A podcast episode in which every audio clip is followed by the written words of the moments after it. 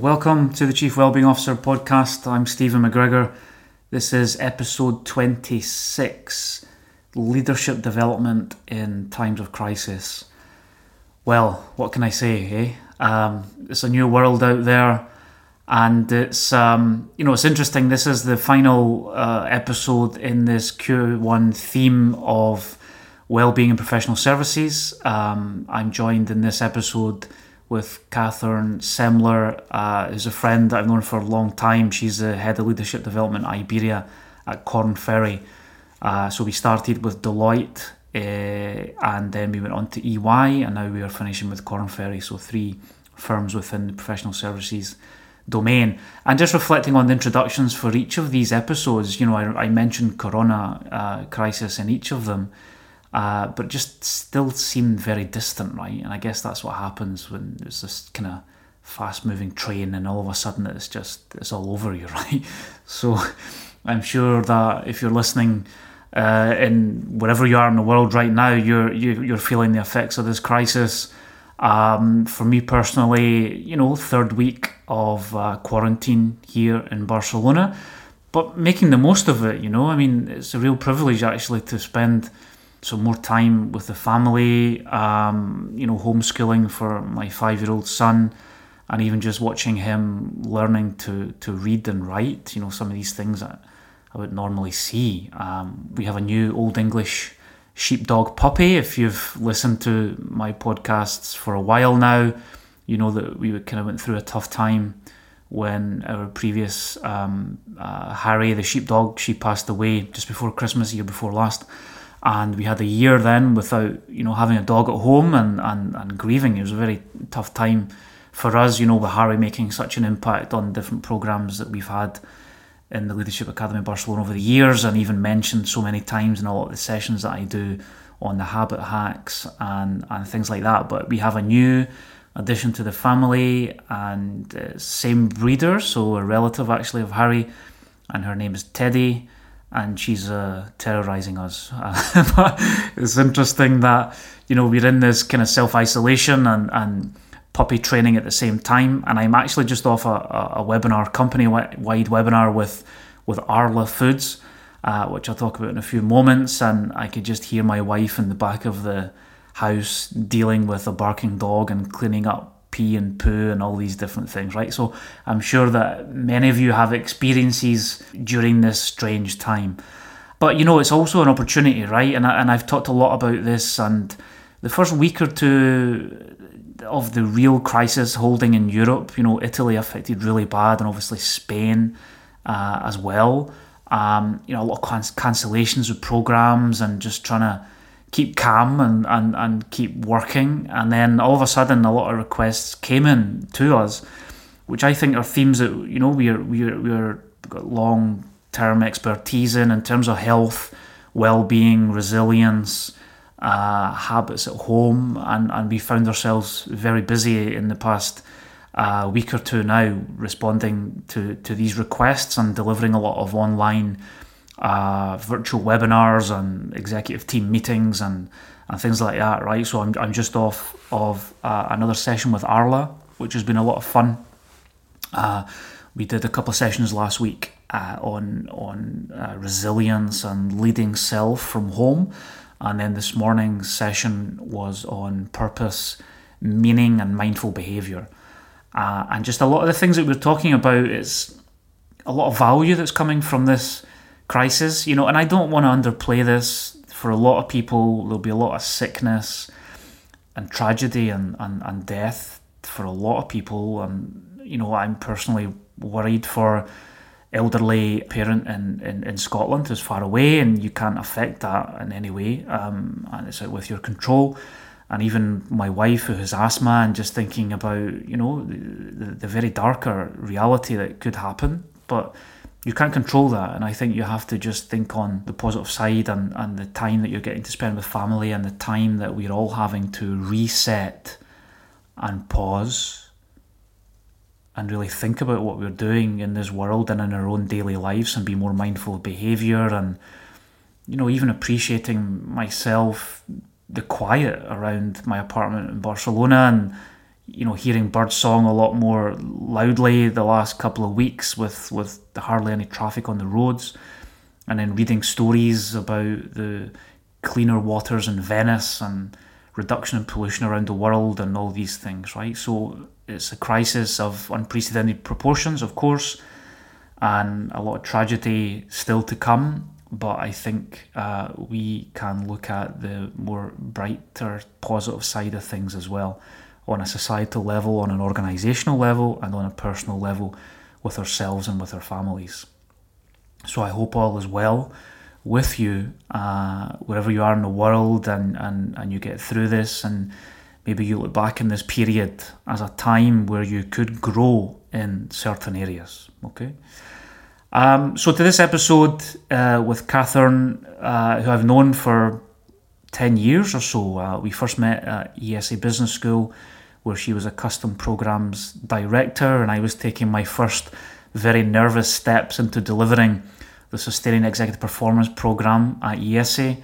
Uh, and she was a great help and ally at that time. And, and we co created a lot of different things together. And we actually wrote a paper. Um, I'll try and make this available on the website of the lab also. It was published in the Journal of Management Development, and it was our first thoughts in many ways of, of the sustain, about the Sustaining Executive Performance Program and how that can contribute to management development and a lot of the programs that we were running at the time with clients like Rabobank and uh, Oracle uh, and, and, and, and people like that, you know. Uh, she then moved on to Telefonica and uh, we worked again there at Telefonica, right, with Rory Simpson.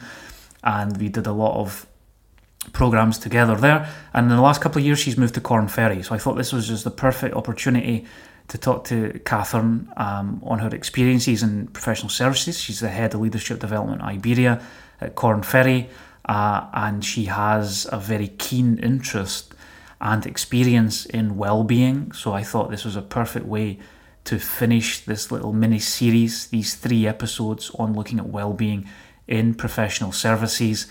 And we talk about, you know, the changes in, in well-being, uh, the last few years, and even looking at the, the difference between a business school and a large multinational telco sector.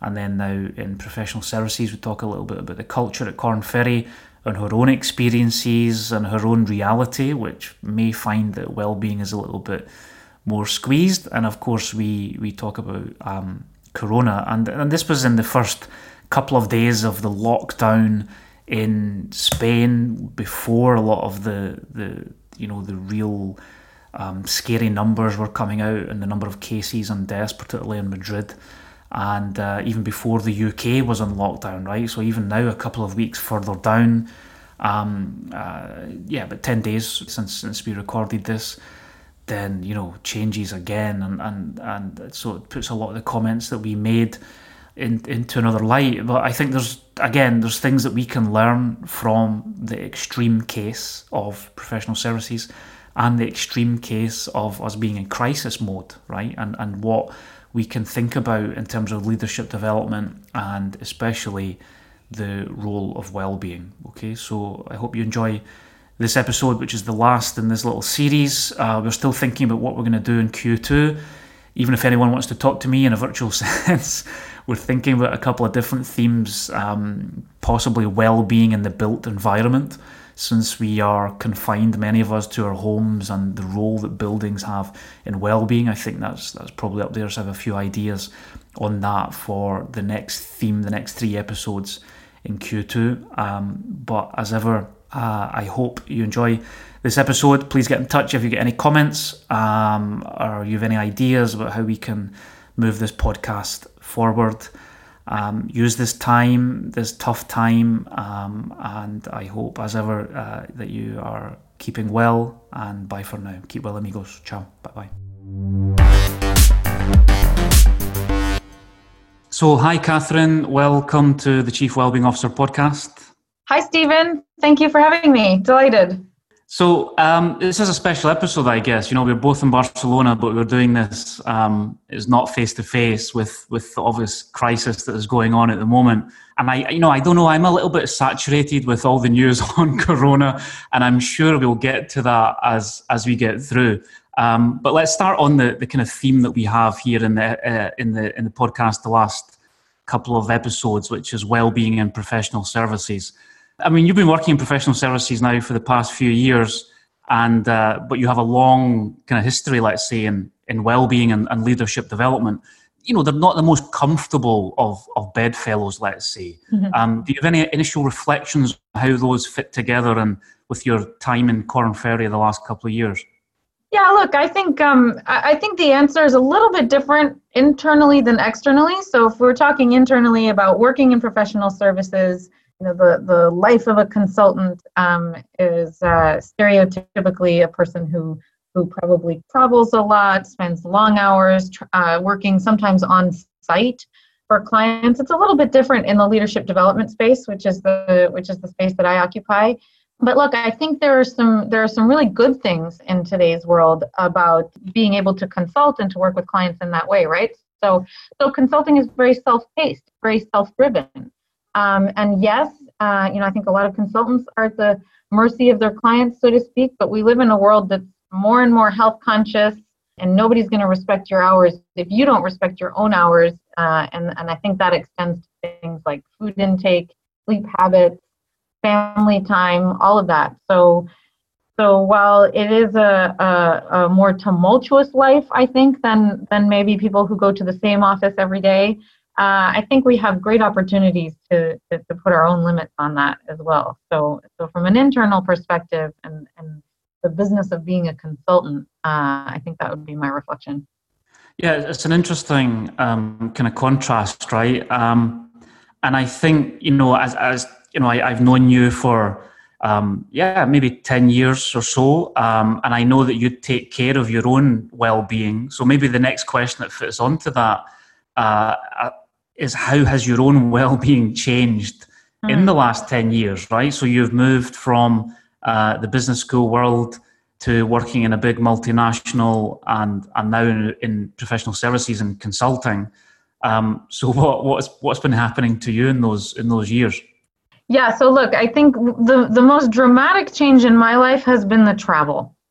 Um, so I travel at least fifty percent of the time, um, and and then there are peaks and valleys in that. So it doesn't you know it doesn't match up to two weeks a month right? It actually becomes you know sometimes i'm on the road for most of the time for six weeks and then i'll have um, two or three weeks of, of, of more more home working so it's really about being able to change pace for me. So to keep up with that i do have a rule that if i take my running gear i have to use it um, and so i think about that quite carefully. It takes up a lot of space in my suitcase.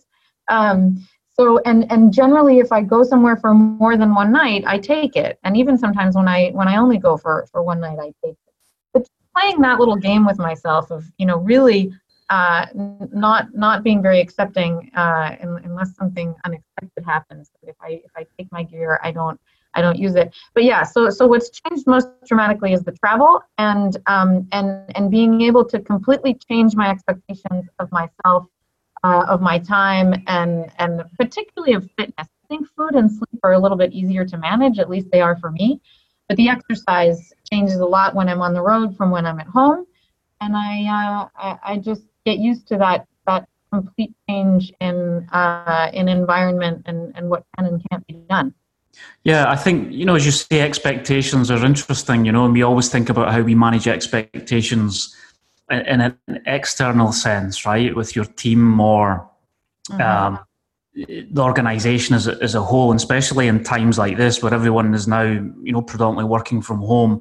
But managing expectations for yourself, I think, is another interesting thing, right? And I guess you just had to construct a new baseline for yourself with the new kind of reality for you, right, in terms of travel. Um, and I think another thing there, it's not just the travel, right? It's the kind of maybe the lack of routine or mm-hmm. structure. Mm-hmm. So as you say, you go through peaks and, and troughs, and, and, and it's very much the same as, as my own real, reality as well. But I think another thing as well, what this tells us is, you know, I was reading online, uh, and it was a connection on, on LinkedIn, uh, a consultant from another professional services firm, and he was talking about how he really does miss the travel, right? Just the actual, mm. you know, of course, of course, it can be heavy and it can be excessive, but you know you, are in a very privileged position we get to see the world we engage with people uh, in different countries and different cultures which mm-hmm. builds empathy you just have a broader view you know we're both i guess people who you know from different um,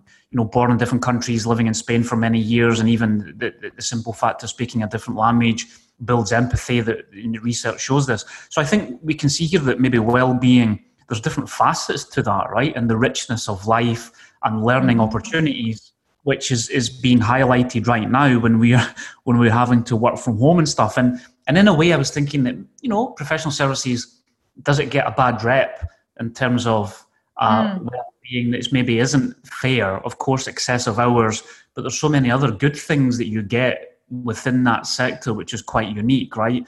As long as you can manage your ex- own expectations have your own coping mechanisms and then maybe you can you can thrive within that you know?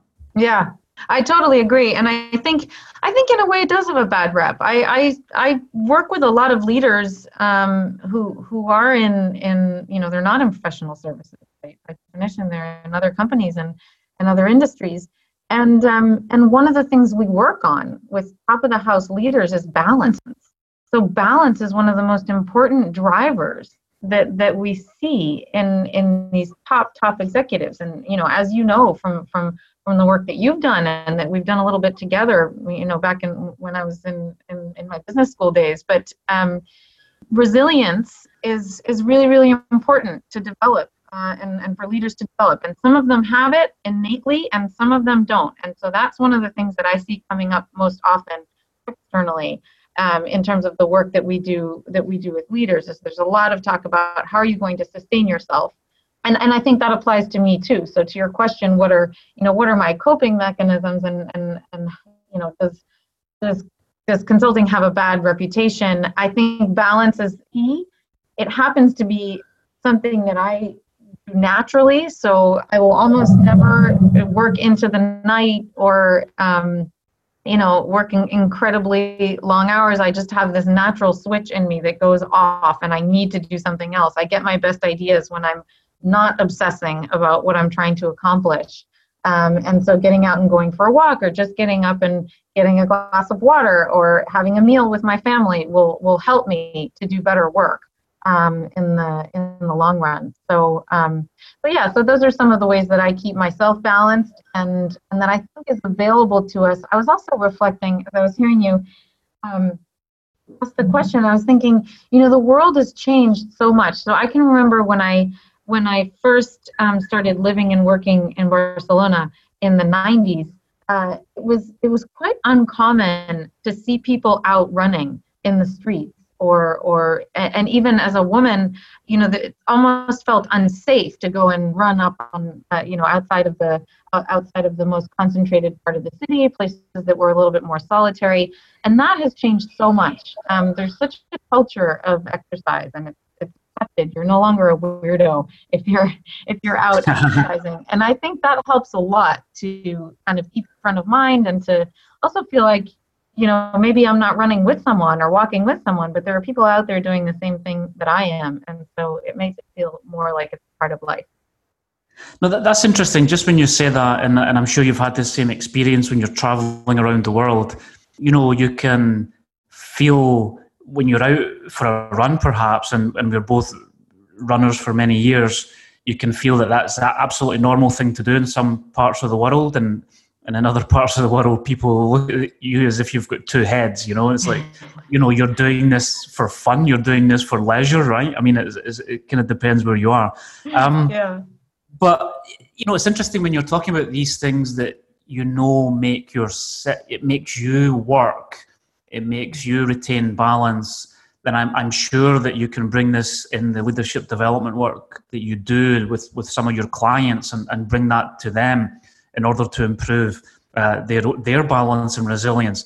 And, and and especially in these times, you know, the last few days I've been logging into a lot of webinars which are being offered with different um, uh, institutions, uh, and a lot of the themes are, you know, of course, working from home, virtual work, but a lot of the other things like leadership in crisis, um, mm-hmm. build, building resilience, and I'm sure that I don't know, maybe this is keeping you busy in Korn Ferry the last week or two, right? But I guess mm-hmm. this is what this is what you normally do, right? As part of leadership development, the importance of resilience and and you know, Corona is one crisis, but in many ways, there's always something that could happen to leaders today, right? Because of this VUCA reality that we're living in. And of course, this is something that we're all experiencing at the same time, and it is unprecedented. But in many ways, I don't know, the leadership development work that you do with clients, you're trying to prepare them for something like this, no? Mm. Yeah, that's an interesting point. Um, I, I, think you're right that because we're all in this together right now, it's starting a lot of conversations, uh, a lot of collective conversations. But absolutely, they echo a lot of the conversations that we have or that I have with leaders all the time.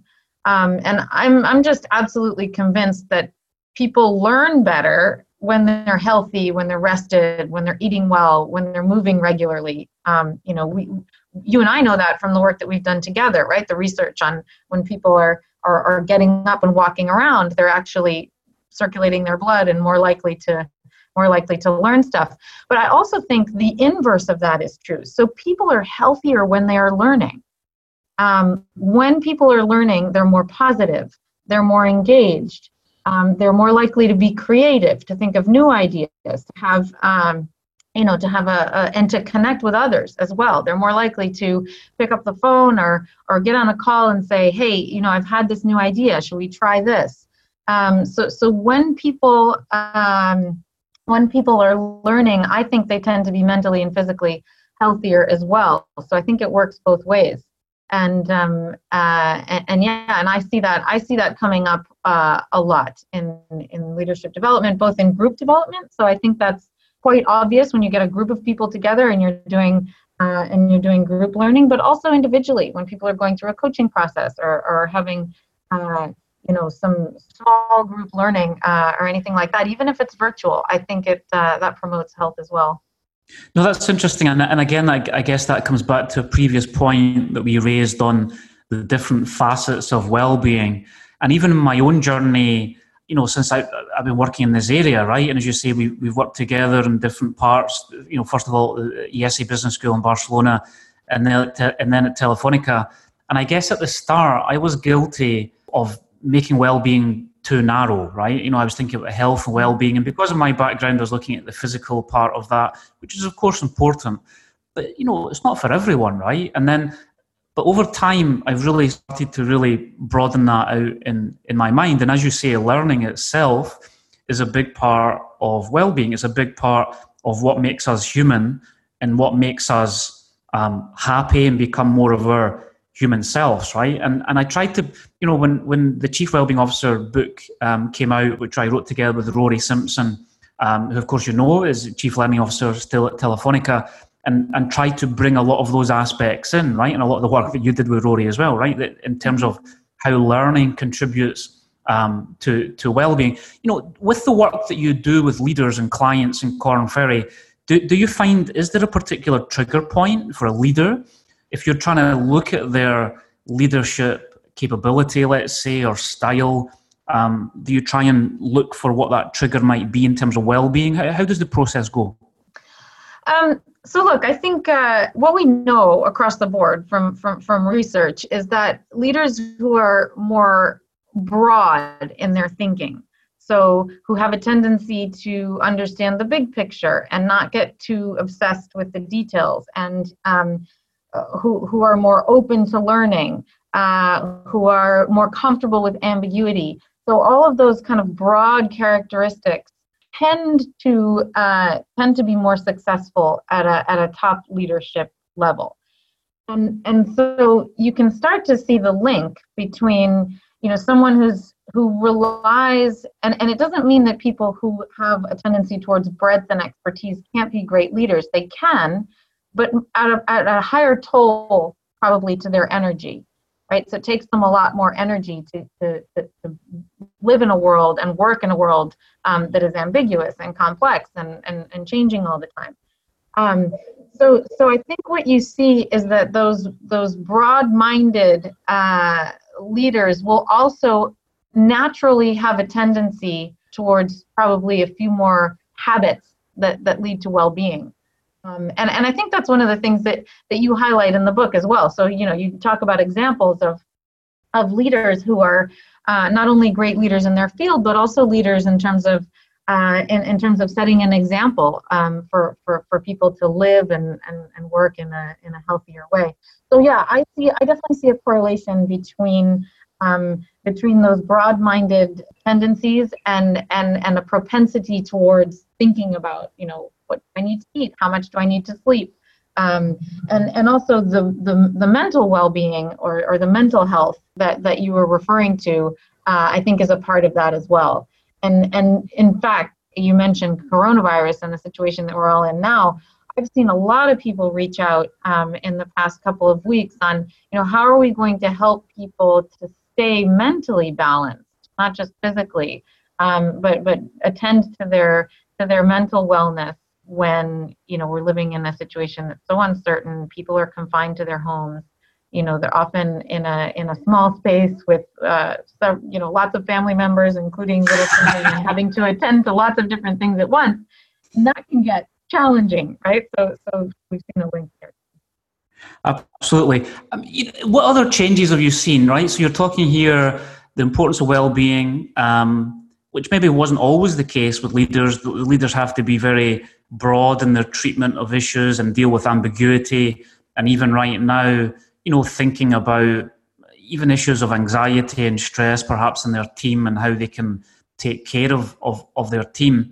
Um, even some other books that I'm reading just now uh, one on the importance of emotions at work, and and I think that's one of the changes that we're seeing. Right, you know, when you're talking about exhaustion of of leaders in, in one of your previous um, points, I think that's another factor in, in terms of emotions, right? Because I, what I think, you know, we used to have this very professional persona that we'd take to work, and then mm-hmm. we'd be someone completely different at home. And I think now there's a lot more authenticity about being the same person at home and work because it's less tiring when you've got more of alignment, right, between your home and your and your professional self. So you know that fits within a lot of the psychological safety work that's coming out.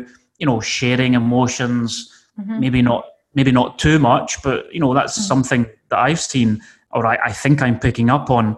Any other differences or changes that you're seeing in leaders who can really thrive in this new um, age? Mm. Yeah, that's a great question. I think the emotional piece and the emotional piece and the authenticity are important. And and uh, you know, in in some ways, thank goodness that we can be more authentic and maybe bring our emotions and also acknowledge the emotions of others in the in the workplace a little bit more. Simply because, let's face it, almost nobody works nine to five anymore, right? So maybe it was easier you know however many years ago to to come to work from nine to five you know you put on your game face and then you get to go home but now when we have people uh, you know maybe they're coming into the office but maybe they're not. And even if they're not they're usually connecting again. We're always on always connected. And so imagine a world in which you know we're pretty much connected to work 24 7 and we can't be ourselves because that's not um, that's not accepted in the in the professional arena. I think that would really be uh, just too much too much challenge and too much pressure. So thank goodness that we can be ourselves and and uh, a little bit more and and bring our emotions into it. But and then i think what we see in leaders who do bring their authentic selves to their leadership is that they also open up that door for those who for those who work for them right? So there's a there's a much more open communication and uh, and and an open open dialogue that acknowledges the fact that people are human um, and they have lives and they have emotions and they have well-being needs as well as uh, as well as professional professional responsibilities. So I think it uh, it works both ways. What are you seeing in internally? If you can just go back to there just um, uh, briefly mm-hmm. in Korn, Korn Ferry. Um, I, I, don't know. If it's a sensitive question, but in terms of um, balance and resilience and well-being with your mm. colleague and any comments there if you're able to to respond to that absolutely so look i think again you know the the the downside to to this kind of a life is that um you know maybe and not all of us but some of us are are away from home a little bit more than we'd like to be um, the upside of that is that you're very much master of your own universe Um, so when I'm not traveling, I often work from home. And that means that I have all the flexibility that I need. And even if I am in the office, I still have a lot of flexibility. So working in professional services is often a little bit like having your own business, but working in a fantastic network of people who are great at what they do. So I think there's a lot of opportunity for for sharing, for reaching out to others, to being part of a community, which I think is important for for well-being, but also for being in control of your own day. You know, and it is day to day, like we said in the beginning. My weeks are very different one from another, right? If I'm off traveling and delivering programs, that's very different if I have a week uh, where I'm home and I'm working from home and I have my home office. And um, decisions that I make about how I live my life are not that different. Um, the, the timing of it might be different, but, but I, I still get to make decisions about my wellness that I think are, are important. And I really value that. So, working in professional services, I really value the independence and the control over my destiny, so to speak. Yeah, no, that, that's really interesting. I mean, in the a couple of episodes ago, we were talking with RT and Deloitte. I raised the point that um, you know I was interested in this theme of of well-being in professional services because, in a way, professional services is an example of, let's say, an extreme user. If we think about design thinking theory, mm. right? You look at uh, a part of the population that has these extreme needs, and if you can innovate or or satisfy needs within that extreme area, then you can innovate and find solutions to, to other places, right? So things that professional services are famously known for, lots of travel, long hours, client engagements, and, and this lack of routine. You know, mm-hmm. if you can solve for that, then you can then apply this to, to other areas.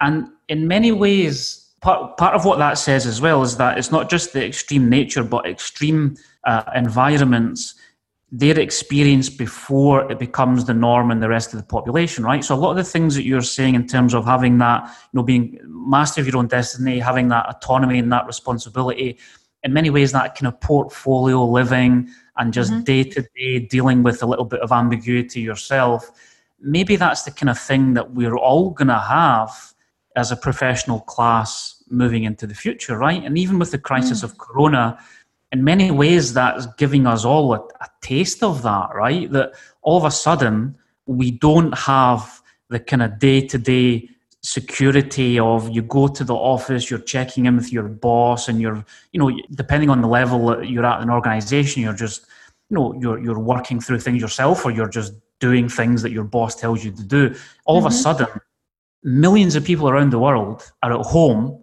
and they're kind of left to their own devices so everyone is kind of consult. I don't know if it's, it's too, too, much to say that everyone all of a sudden is consultants, but yeah. it's op- it's opening a window into a lot of these little pain points, let's say, but which you then eventually thrive. That maybe um, you guys are kind of well known for. I don't know, a bit of a bit of a kind of blurb there, but um, no, maybe absolutely.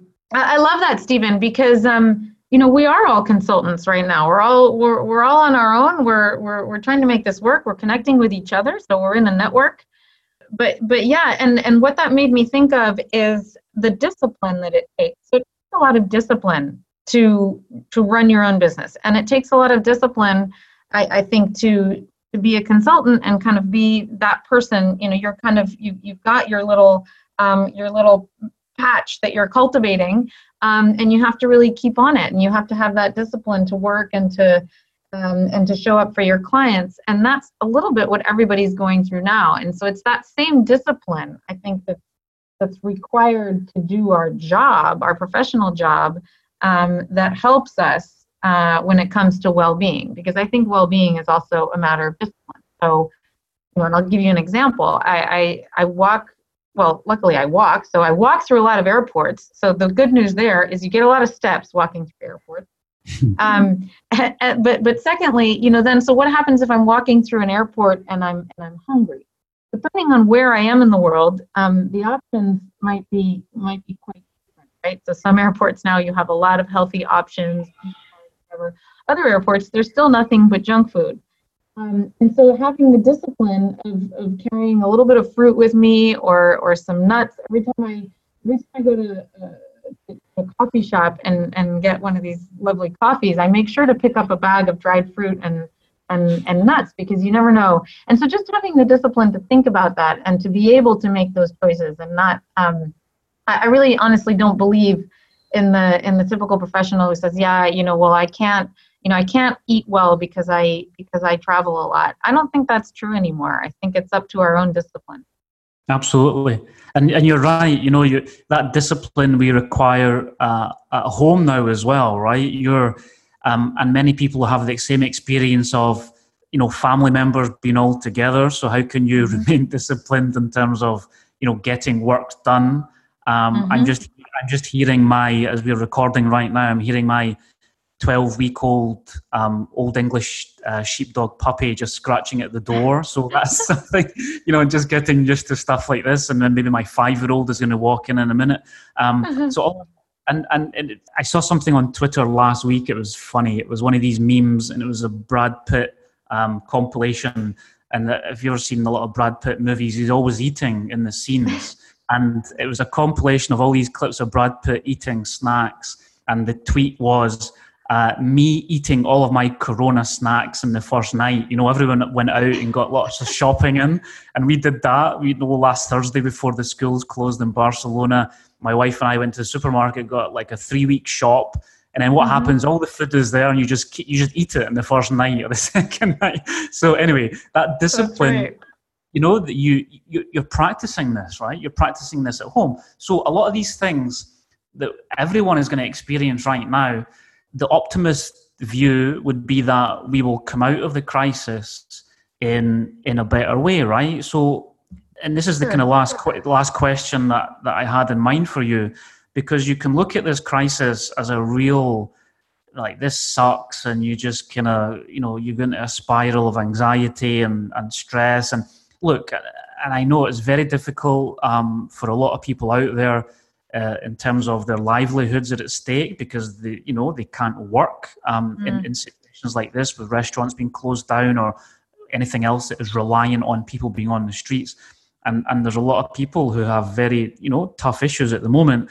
But, you know, and, and, and the well-known Chinese character of, of crisis also includes a part of opportunity, right? So what is the opportunity that we have now in these mm. unprecedented times you know, are we going to come out of the other side? Some people say this is the kind of the start of the end, right? We're going to go into mm-hmm. global recession. The extreme view would be, you know, looting is going to start and all these kind of things, and we better run for the hills. Um, or, you know, you look at cases of the Venice uh, canals being clear for the first time in years. Yeah. I, was, I was even reading here in Barcelona I, I think his nitrous oxide has decreased 70% just in a week because of the, the lowering uh, levels of traffic. You know, is this a time that the planet is saying to us, this is a reset button that, that we need, right? Um, and we're going to come out of it the other side thinking about other people a little bit more.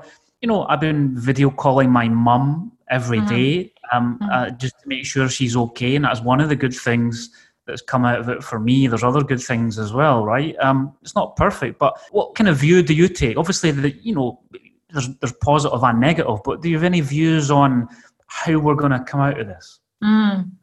Yeah, look, I think those are some some great reflections, and and I do see. I do see some some good things coming out of this, and obviously the environment that we don't have all as many planes flying around and cars driving around um, it's it's really going to probably force us to think differently about how we do our work. And um, you know, I, am a huge I'm a huge um, fan of of face to face learning and getting people together and giving them the opportunity to pause together and reflect. And and maybe this will this will probably force me to to to reevaluate that as well. But I think one of the things that we're seeing so there's the things going virtual right? And i and i'm absolutely challenging myself and and my colleagues and i are challenging each other to um to come up with options. So how can we get people together virtually and and and give them a similar experience uh, where they feel connected to each other and they're able to to learn together? Because there's so much happening there terms of learning when people are learning each other. Um, but then just the way we approach work right? So, so one of the things we're seeing is it seems to work better uh, when people are working remotely if they work in bursts. Um, and also attending to the fact, like you were talking about your um, your your puppy and your five year old, um, attending to the fact that people have families and they're working from home, and so you know it seems to be uh, working better for people to say, okay, I'll be on for these three hours, and then I'll be off for a couple of hours, and then I'll be on for another three hours, so that it's almost like interval training, but but but applied to applied to working, right?